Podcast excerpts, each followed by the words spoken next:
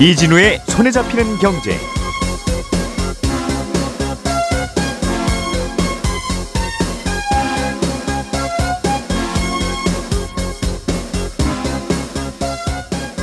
안녕하십니까 이진우입니다.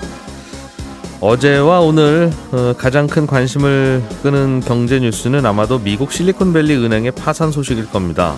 어제 저희가 잠깐 전해드리긴 했는데 그 이후에 지금 상황은 어떻게 흘러가고 있는지 그리고 이번 사태가 돌고 돌아서 우리에게 미치는 영향은 어떤 것들일지 오늘은 좀 더 자세하게 정리해 보겠습니다. 은퇴 후에 연금을 받기 시작하면 매월 얼마를 받느냐에 따라서 연금에도 세금이 따로 붙는데요. 그 세금 내는 표가 어, 10년째 그대로여서 문제라는 지적이 나오고 있습니다. 어, 물가가 오르는 거에 맞춰서 연금의 기준도 좀 조정을 해줘야 된다는 이야기인데 예, 왜 이런 지적이 나오는지 좀 들어보겠습니다. 3월 14일 화요일 손에 잡히는 경제 바로 시작합니다. 우리가 알던 사실 그 너머를 날카롭게 들여다봅니다. 평일 아침 7시 5분 김종배의 시선 집중.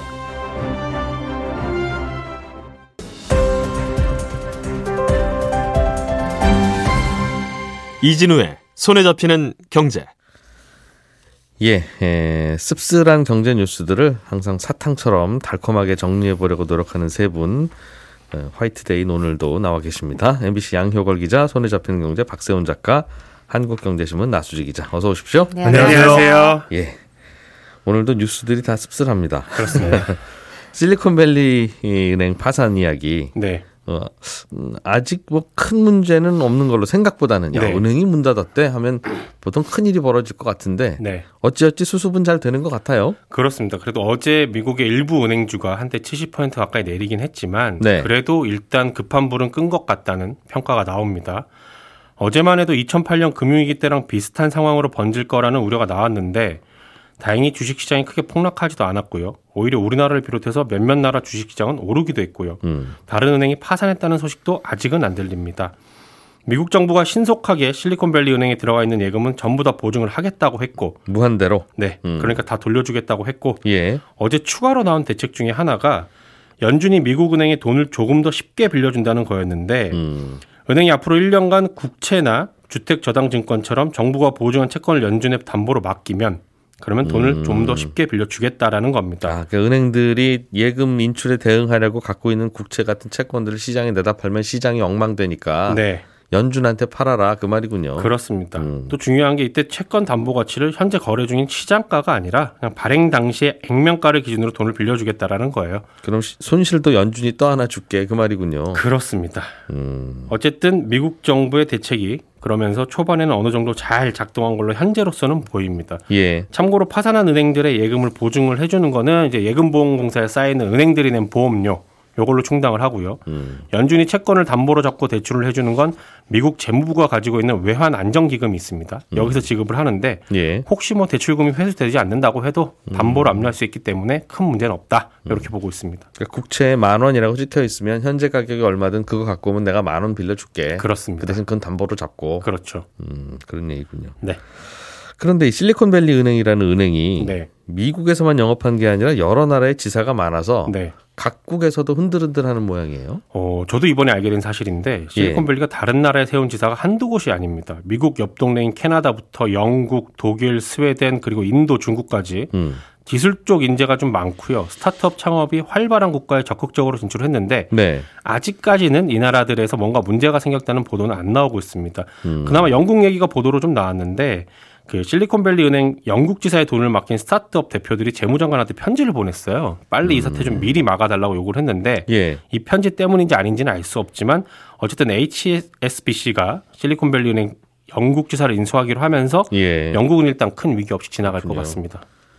한시가 급한데 영국은 그래도 편지를 보내는군요. 네. 보통 우리는 문자를 하거나 전화를 할 텐데 번호를 알 수 없나 보죠. 영국다운 방식. 네. 이번 사태로 연준이 그런데 생각보다 기준금리를 좀 덜 올릴 거다. 네. 그 주식 시장이 많이 안 내리는 이유가 네. 실리콘밸리 은행 파산은 악재인데 그렇죠. 어허 저걸로 봐서 지금 연준이 이제 올해 금리 많이 못 올리겠구나. 그렇습니다. 그러면 그동안 짓눌렸던 우리 금리의 악재는 오히려 좀 사라지는 거라서 야 이거 저울질해 보면 이게 호재인지 악재인지 좀 애매하네. 그렇죠. 그런 생각을 시장이 하나 봐요. 하고 있습니다. 근데 또 정말 경제라는 게 한치 앞을 모른다라는 게요. 지난 주말에도 저희가 이 사태가 터지기 전이었죠. 파월 연준 의장이 시장이 생각하는 것보다 기준금리를 더 올릴 수도 있다. 이런 뉘앙스의 발언을 하는 바람에 예. 그럼 이번에 0.5%포인트를 올릴 수도 있을 거다. 그리고 앞으로도 금리를 더 올릴 거다. 라는 전망이 계속 나오고 있었고 그러면서 시중 은행 시중 금리들이 오르고 있었는데 이게 돌고 돌아가지고 우리나라 은행 대출 금리랑 예금 금리도 영향을 줬었거든요. 그래서 요즘 예금 금리 다시 올라가고 있다고 전해 주셨잖아요. 네, 바로 지난 주였습니다. 음. 그런데 실리콘밸리 은행 파산 이후에 시장에서는 0.5% 포인트 인상할 거라는 전망이 0%로 떨어졌어요. 음. 이 사태가 나기 전까지만 해도 이번에 0.5% 포인트 올릴 거라는 전망이 한 40%를 넘었었거든요. 네. 그러다가 0%로 뚝 떨어졌고요. 대신에 0.25% 포인트만 인상할 거라는 전망이 우세해졌습니다. 음. 그리고 금리를 동결할 거라는 예상은 상상도 못하는 일이었잖아요. 요즘 같은 예. 때에는. 그래서 0%였는데 지금은 17%까지 올라왔어요. 원래 시장의 예상치가 그렇습니다. 동결할 거라는 게 심지어 골드만삭스 같은 경우는 어제 이번 달에 금리를 아예 못 올릴 거다 이런 전망 보고서를 공식적으로 내기도 했는데 예. 어제 국채 금리도 큰 폭으로 좀 하락을 했거든요. 이것도 이제 미국이 기준 금리를 많이 못 올릴 거라는 전망이 반영이 된 겁니다. 음. 다만 오늘 저녁에 미국의 2월 소비자 물가지수가 발표가 될 텐데 시장 전망치는 작년 2월 대비 6% 정도 오르는 거거든요. 네. 수치가 어떻게 나올지는 봐야 알겠지만 만약에 시장 전망치보다 높게 나오게 되면은 물가가 많이 올랐으면 네 연준으로서는 야. 기준금리를 어떻게 가져가야 할지 머리가 아플 겁니다. 물가를 보면 올려야 되고 네. 실리콘밸리 은행을 보면 못 올리거나 내려야 될것 그렇습니다. 같고 둘 중에 어느 쪽에 방점을 찍어야 할지 굉장히 머리가 아픈 일이 될 겁니다. 그렇군요. 미국이 금리를 언제까지 올릴 거냐라고 하는 질문에 대해서 전문가들 중에 말 편하게 하시는 분은 어디 하나 부러질 때까지 네. 이라고 답을 해줬고 사실 그게 맞죠. 그렇습니다. 어. 근데 이게 어디 하나 부러진 게 이 사태라고 생각할 수 있는 건지 이건 좀 봐야 되겠는데. 그렇습니다. 알겠습니다. 이번에는 국내의 영향을 좀 들어볼 텐데 우리 정부는 실리콘밸리 은행 사태가 국내에 미치는 영향은 제한적이다. 항상 이렇게 평가를 했어요. 항상 무슨 일이 벌어지면 네. 영향이 제한적이라고 항상 발표는 해요. 제한적이다. 다만 뭐 예. 긴장의 끈을 놓지 않고 있다. 뭐 아, 예의주시하고 있다. 예의주시하고 있다. 그래서 아, 일단 한국은행과 정부는 일단 어, 아까 말씀하신 것처럼 당장은 이제 영향이 크지 않을 거다 이렇게 보고 있습니다. 음, 어, 또 앞서 전해주신 것처럼 재무부와 뭐 연준 그다음에 연방 예금보험공사가 예금자 보호 조치를 빠르게 시행했기 때문이라는 거고요. 다만 일각에서는 이제 SVB와 이제 시그니처 은행의 파산이 미국의 급격한 기준금리 인상 때문에 벌어진 일이니까 음. 우리나라도 영향에선 자유롭지 않을 거다 이렇게 보고 있고요. 고금리 부작용이니까요. 네, 맞습니다. 예. 그래서 어, 김주현 금융위원장은 사태 직후에 어, 24시간 면밀 모니터링, 뭐 신속 대응 같은 wording을 통해서 리스크 관리하겠다 이렇게 나섰고 음, 어, 이번 사태가 금융권 전반의 시스템 리스크로 확산되지는 않을 거라는 입장을 보였습니다. 음.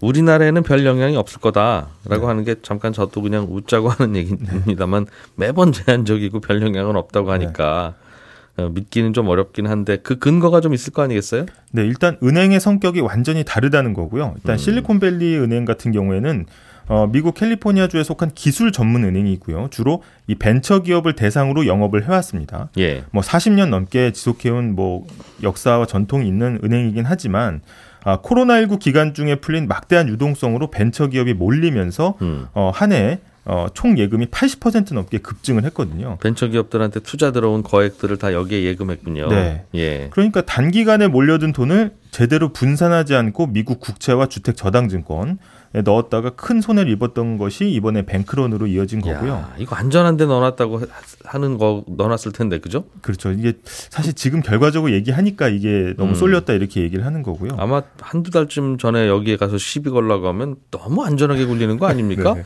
이래서 어디 은행이 돈 벌겠어요? 네. 이런 얘기했을 텐데. 네. 또 이제 재밌는 포인트는 국내 은행은 그동안 비판받던 이자 장사 논란이 오히려 이런 상황을 어 약간 예견하고 한 건 아니지만 안전판으로 여겨지고 있습니다. 그래서 실리콘밸리 은행과는 달리 국내 은행은 이 팬데믹 기간에 확 늘어난 돈을 아, 주식 등 이제 고위험 상품에 넣기보다는 주로 대출에 활용을 했거든요. 그래서 예.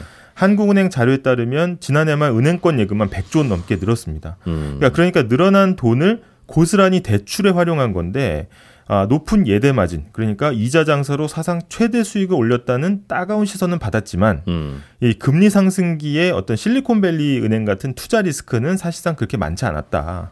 그다음에 금리가 오르면 그냥 대출 금리도 올려버리면 됐으니까 그 변동금리 대출이 많은 것이 우리나라 은행에는 오히려 약이 됐고 네. 실리콘밸리 뱅크는 채권을 사면 그건 항상 만기까지 고정금리니까 맞습니다. 아, 이제 시, 시중에 이자가 급등하는 데 따른 변동성을 여기는 좀 못 견뎠다는 뜻이네요. 네, 맞습니다. 음. 그래서 예, 국내 은행권에서 뭐 사실 이런 사태를 예견하고 일부러 대출만 늘렸던 거는 아니고요. 예. 은행에 대한 어떤 촘촘한 규제, 그다음에 약간 보수적인 운영 방식 때문에 이자 영업에 집중했기 때문에 음. 국내 은행 자체가 사실 중간에서 크게 손해 볼 거는 없었다는 분석입니다. 예. 은행이 돈 굴릴 데가 없어서 채권을 샀다가 이제 시중금리가 올라가니까 네. 채권 가격이 폭락해서 야, 저 은행 문제 생겼겠다 싶으니 이제 뱅크런이 난게 네. 이번 사태의 요지라면 우리나라 은행들도 혹시 뭐 채권을 많이 갖고 있거나 그렇지는 않았어요? 일단 어 금리 인상으로 사실 주가도 떨어지고 채권 가격도 하락을 하긴 했는데 예. 이 전체 포트폴리오에서 보면 그 비중이 크지 않았던 거고요. 실제 이제 따져 보니까 주요 은행의 지난해 유가증권 아, 주식 관련 이익이 줄긴 했지만 마이너스는 아니었습니다. 그리고 대출 연체율도 서서히 올라가고는 있지만 아직은 0.25% 수준이어서 음. 절대치로 봤을 때 아직 낮은 상황이고요. 예. 다만 이제 금융당국이 이자 장사, 그다음에 성과급 잔치 등 은행권을 대상으로 비판했던 지점이 바로 음. 이제 과점 시장에서 경쟁 없이 독점적인 이익을 얻었다는 지점인데 예. 이 과점을 깨겠다면서 들고 나왔던 게 바로 small license거든요. 그러니까 전문 분야에 특화된 은행을 만들어서 경쟁을 유발하겠다 음. 이거였는데 시중은행 하나 똑같은 거 만들 수는 없으니까. 네. 이 구상은 사실상 큰 벽에 부딪혔다고 봐야 될 것 같습니다.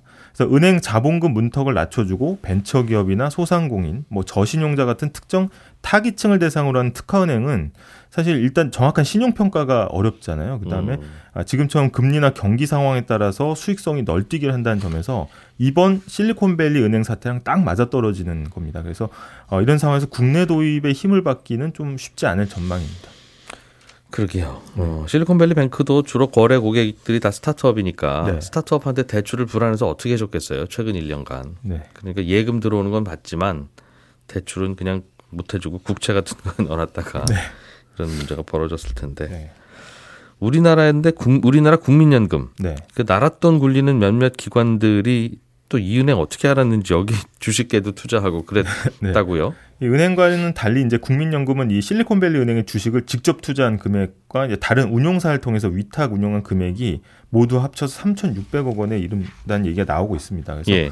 어, 현재 밝혀진 직접 투자 그러니까 어, 실리콘밸리의 파산으로 지금 거래가 정지된 주식을 국민연금이 10만 주 음. 넘게 들고 있거든요. 음. 이 지분 가치로는 장부상이 약 304억 원 규모인데 어, 나스닥에서 만약 상장 폐지가 되면 휴지 조각이 되고 투자금 회수가 어려워서 음. 아, 이 300억 원 상당 부분이 손실 처리될 것으로 보이고요. 예. 앞으로 이제 또 상황에 따라 또 손실 규모는 계속 커질 수가 있습니다. 예. 그런데 KIC는 다행히도 파산 사태 직전에 좀 가지고 있던 이 실리콘밸리 은행 주식을 매각하면서 사실상 손실을 좀 아, 크게 피할 그래요? 수 있었다라는 이제 이야기들이 나오고 있고요. 여기도 외환 보유액 중에 일부 운영하는 이게 한국투자공사죠 KIC가. 네, 한국투자공사 국부펀드입니다. 그래서 어, 아, 여기는 뭐 좀 알고 매각한 겁니까? 어, 야. 자세한 내용 나오지 않고 아니, 있지만 국민연금에 네. 전화 좀 해주시지 그럼. 이거 참. 그래서 이제 국민연금의 투자 운용에 대해서 약간 정보력이 문제가 있는 거 아니야 이런 이야기들이 나오고 있습니다. 미리 누가 알긴 했겠어요. 네. 근데 아 여기 여긴 또 어떻게 또 알고. 다만 예. 이제 그동안 계속 비판받았던 게 이제 국민연금이 저조한 수익률을 보여주니까 해외 투자 비중 늘려야 된다 음. 네. 이런 목소리가 높았거든요. 아, 그래서 2027년까지 해외 투자 비중을 40% 늘려잡기로 했는데 이 움직임도 당분간은 좀 수그러들 것으로 보입니다. 음. 알겠습니다. 네. 앞서서 박 작가님이 미국 기준금리가 요즘 그래서 어떻게 될지 모르는 쪽으로 오리무중으로 빠졌다 네. 이런 얘기를 하셨는데 한국은행도 그렇겠죠 기준금리를 이제 동결을 한 번 했고 네. 전 세계에서 기준금리 올리는 행진을 멈춘 선두권 나라인데 우리나라가 네. 어떻게 될 것 같습니까? 일단 미국의 기준금리 인상 속도가 사실 우리나라를 굉장히 압박한 측면이 있었거든요. 그래서 음. 지난달 이제 기준금리를 한국은행이 3.5% 동결한 뒤로 미국하고 상황이 계속 대비가 됐었습니다. 음. 근데 미국은 고용이나 물가 지표가 강하니까 당초 예상이면은 제갈 길 갈 거다. 근데 올릴 거다 이런 얘기가 있었는데 어제 이- 어 보니까 이런 기대가 사실은 우리 환율 환율하고 이제 주식 시장에 반영이 됐었거든요. 네. 근데 이제 금리 인상이 행진이 멈출 거다 이런 기대가 음. 퍼지면서 오히려 환율은 20원 넘게 떨어지면서 안정화됐고요. 또 주식 시장에서 또 외국인들 주식을 사면서 코스피와 음. 코스닥 모두 상승한 채로 마감을 했습니다. 그래서 예. 당초 검은 월요일이 될 거다 이런 예상이 있었는데 빗나갔고요. 네. 다만 이제 어 어떻게 보면 앞으로 이제 글로벌 회피, 그러니까 안전 자산에 대한 선호가 더 뚜렷해지면 음. 어, 우리나라 주식에서 오히려 더 먼저 좀 돈을 뺄 수 있는 거 아니냐 음. 아, 이런 예상도 나오고 있습니다. 그래요. 그래서 이 며칠 사이 금값은 또 계속 오르더군요. 네. 음. 자, 나수지 기자님이 준비한 소식도 들어보겠습니다. 네. 노후에 연금을 받으면 아 그래도 든든하죠. 노후에 이제 젊을 때 벌어둔 돈을 여- 연금이라는 금융 상품에 넣어놨다가 한 달에 얼마씩 꼬박꼬박 받는 게 연금인데 여기에도 세금이 붙는데 이 세금이 자꾸 늘어나고 있다. 뭐 그런 불만인가 봐요. 네, 맞습니다. 우리가 이 55세 이후에 국민연금 같은 공적연금, 그리고 퇴직연금, 연금저축, 이런 사적연금에서 돈 받을 때 이거 이때 내는 세금을 둘 다 합쳐서 연금소득세 이렇게 부르는데요. 예. 어, 정부가 연금소득세로 걸어, 걷어들인 돈이 10년 전만 해도 대략 한 60억이 좀 안 됐는데, 일년에 네. 근데 음. 가장 최근 통계인 2021년을 보면 이게 2,800억 원으로 늘었습니다. 음. 그러니까 연금소득세로 거친 돈이 10년 만에 한 50회 가까이 늘어난 거죠. 그렇군요. 갑자기 연금소득세의 세수가 늘어나는 이유는 뭐예요? 이게 몇 가지 이유가 있을 텐데 어, 가장 먼저 연금을 받는 대상 자체가 늘었습니다. 그러니까 음. 55세 이상 장년층 비중이 늘어나면서 10년 전에는 전체 인구에서 55세 이상이 차지하는 비중이 한 26% 정도였는데 예. 지난해를 보니까 이 비율이 40% 가까이 와. 올라왔습니다. 그러니까 연금으로 생활하는 사람이 늘어나니까 자연스럽게 연금 소득세도 많이 음. 거친 부분이 있기는 한데요. 노인 인구가 많이 늘었다 이 말이군요. 네. 예. 그런데 이거보다 더 중요한 이유가 물가가 오르면서 노후에 필요한 돈은 점점 더 늘어나는데 이 연금에서 세금을 매기는 그 구간들이 있지 않습니까? 근데 이 구간이 10년째 고정되어 있다라는 겁니다. 음. 그러니까 이게 무슨 얘기냐면 어 연금에서 세금을 이렇게 매깁니다. 그러니까 일단 국민연금은 이런 공적연금 같은 건 일반적인 소득세와 똑같이 세금을 매기고요. 예. 근데 개인적으로 가입한 연금저축 아니면 퇴직연금 이런 게 있잖아요. 예. 이런 거는 세금을 조금 깎아줍니다. 그러니까 음. 개인적으로 연금에 좀 가입해서 노후에 어, 스스로를 좀 돌보시라라고 하기 위해서 이제 소득세보다는 세금을 더 깎아주는 건데 근데 이러나 저러나 연금도 네. 다 그럼 이 셀러리맨들이 월급 받으면 자동으로 봉- 월급에서 떼, 세금 떼듯이 소득세 떼듯이 연금도 자동으로 뗀다 그 말이군요. 어떤 표에 의거해서. 아, 네, 맞습니다. 음. 근데 이거는 개인적으로 가입한 거는 자동으로 깎아주는데 그거를 좀, 아, 더 세금을 덜 떼간다. 음, 알겠습니다. 네, 라는 거죠. 예. 그러니까 예를 들어서 원래대로라면 연금을 한해 1200만 원 이하로 받으면 6%를 세금으로 떼가야 되는데 네. 이 사적연금에 대해서는 나이가 많을수록 세금을 좀 덜 뗍니다. 음. 그러니까 70세 미만이면 원래 6% 떼야 되는 거를 5.5 음. 그리고 80세 이상이시면 뭐 3.3만 음. 떼가는 이런 식인데요. 예. 어 근데 이게 좀 그 논란이 되는 부분은 한 해 동안 사적연금으로 받는 금액이 1,200만 원을 넘긴다. 한 달에 100만 원이 넘어가면 네, 라고 예. 하면 세금을 깎아주는 걸 안 하고 이 전체 사적연금에 대해서 16.5% 세금을 매깁니다. 음. 근데 포인트는 보통은 우리가 그러면 1200만 원 넘어가는 부분에 대해서 세금을 더 많이 내기, 매기겠네라고 예, 생각하지만 이건 그렇게 안 하고 1200만 원을 넘어갔다. 라고 하면 전체에 대해서 16.5%를 매기는 아, 거예요. 그래요? 네. 그러면 연금으로 99만 원 받다가 101만 원 받는 순간 세금이 엄청나게 늘어나니까 받는 분 입장에서는 그 2만 원을 그냥 길에다 버리는 게 차라리 낫다는 거죠. 네, 맞습니다. 그러니까 오히려 그 구간을 넘어가는 순간 어, 받는 연금액이 줄어들게 오히려? 됩니다. 네. 어, 실제로 내 손에 들어오는 건 네, 맞습니다. 근데 이 예. 네, 이렇게 되어 있는 구조인데 그래서 이 부분은 되게 그 1200만 원이라는 기준이 그래서 굉장히 중요하게 되는 건데요. 음. 근데 이 1200만 원이라는 기준이 정해진 게 2013년입니다. 예. 그러니까 그때만 해도 65세 이상 가구가 1년에 평균적으로 얼마를 쓰냐 이걸 보니까 대략 한 1100만 원 정도 쓰는 걸로 나왔거든요. 예. 그러니까 노후에 평균만큼 돈 쓰는 분은 1년 동안 뭐 1200만 원 정도, 그러니까 이 정도까지는 세금을 깎아주는 어, 그 기준만, 아, 그, 그 기준 안에서도 연금을 음. 받아도 잘 살 수 있었던 거죠. 예. 그런데 작년을 보면 고령 가구 평균 지출액이 1,700만 원까지 올라왔습니다. 그러니까 생활비는 올라왔는데 세금을 깎아주는 기준 그건 그대로인 거여서 네. 어, 정부가 가만히 있어도 매년 거치는 연금 소득세가 빠르게 늘어나고 있는 겁니다. 이 문턱 효과 방금 설명해 주신 대로 1200만 원이 넘는 순간 세금이 확 올라가서 네. 오히려 오히려 한 달에 내 돈에 수중에 들어오는 돈은 줄어드는 이거는 음. 진즉 고쳤어야 될 것 같은데 네. 10년 동안 정부가 몇 번 바뀌었는데 왜 아직도 그대로 뒀는지 모르겠어요. 이게 또 논란이 되는 부분이 예. 소득세 같은 경우도 어, 비슷한 구조로 이렇게 고정이 되어 있잖아요. 예. 과표가 고정이 되어 있는데 이 소득세 같은 경우는 월, 어, 올해 바꿔줬습니다. 그러니까 원래는 연간 1,200만 원 이하 구간의 가장 낮은 소득세율을 적용하던 걸 음. 어, 소득세는 1,400만 원으로 올렸거든요. 그러니까 직장 다니는 직장인은 그렇게 좀 손질해 줬다 이거죠. 네. 그러니까 어. 소득세는 이렇게 바꿔놓고 예. 연금 소득세는 1,200만 원으로 계속 고정을 해두고 있는 겁니다. 음. 그, 그래서 어, 이 구조 자체도 불합리하긴 한데 그래도 적어도 이 숫자라도 소득세만큼은 좀 조정해줘야 되는 거 아니냐. 어. 왜 하나만 손질하고 어, 다른 거는 그대로 두느냐. 이런 문제가 하나 그렇군요. 있고요. 셀러리맨 세금표랑 어차피 같이 봐와놓고 네. 음, 왜 셀러리맨 것만 바꿔주느냐.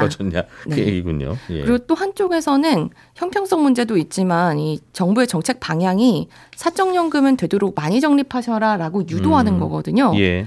어, 그래서 많이 적립하도록 유도는 하는데 정작 받아갈 때는 이렇게 붙는 세금을 조정하지 않으니까 음. 정책의 앞뒤가 잘 안 맞아 떨어진다. 이런 이야기도 나옵니다. 예. 그러니까 무슨 얘기냐면 최근에 정부가 연금 저축을 더 많이 부으라고 1년에 세액 공제 해 주는 한도를 700만 원에서 900만 원까지 늘렸거든요. 음흠. 그러니까 한 해 동안 개인연금으로 900만 원 넣으면 여기까지는 연말정산하게 할때 어, 음. 유리하도록 세금을 돌려준다라는 거죠. 근데 정작 받아갈 때 낮은 세금을 매주, 매기는 2,200만 원 기준 예. 이거는 10년째 고정되어 있으니까 음. 아 이거 개인연금 많이 적립해봤자 음. 처음에 연말정산할 때는 유리하지만 나중에 세금을 많이 내야 되면 이걸 누가 많이 적립하겠느냐 앞뒤가 음. 좀안 맞느냐. 이거죠. 네. 거들 세금은 걷어야죠. 그러나 누가 봐도 그래 세법은 합리적이네라는 생각이 들어야지. 어, 어, 한- 한두 달 전만 하더라도 물가가 올랐으니까 주세를 좀 더 올려야 되겠습니다. 항상 리터당 얼마 이렇게 받다 보니 물가 상승을 반영 못 합니다. 물가 오르면 공무원 월급도 올라가야 되는데 세금 더 걷는, 더 걷는 게 당연하지 않습니까? 그래 놓고 이거는 왜 물가 상승을 계속 반영 안 하고 10년째 같은 표로 그냥 걷고 있느냐는 그러니까 할 말은 없겠네요. 네, 그런 지적들이 계속 이어지고 있는 상황입니다. 그렇군요. 박 작가님이 준비해 오신 소식은 우리나라 무역 수지 적자 폭이 계속 커지고 있다. 이것도 참 큰일이고 계속 그 나빠지고 있는데 이제 이 소식은 지금 7초밖에 안 남았기 때문에 네. 제가 이렇게 그냥 전달하는 걸로. 감사합니다. 네, 저는 내일 아침 8시 30분에 또 재미있는 경제 뉴스들 들고 찾아오겠습니다. 이진우였습니다. 고맙습니다.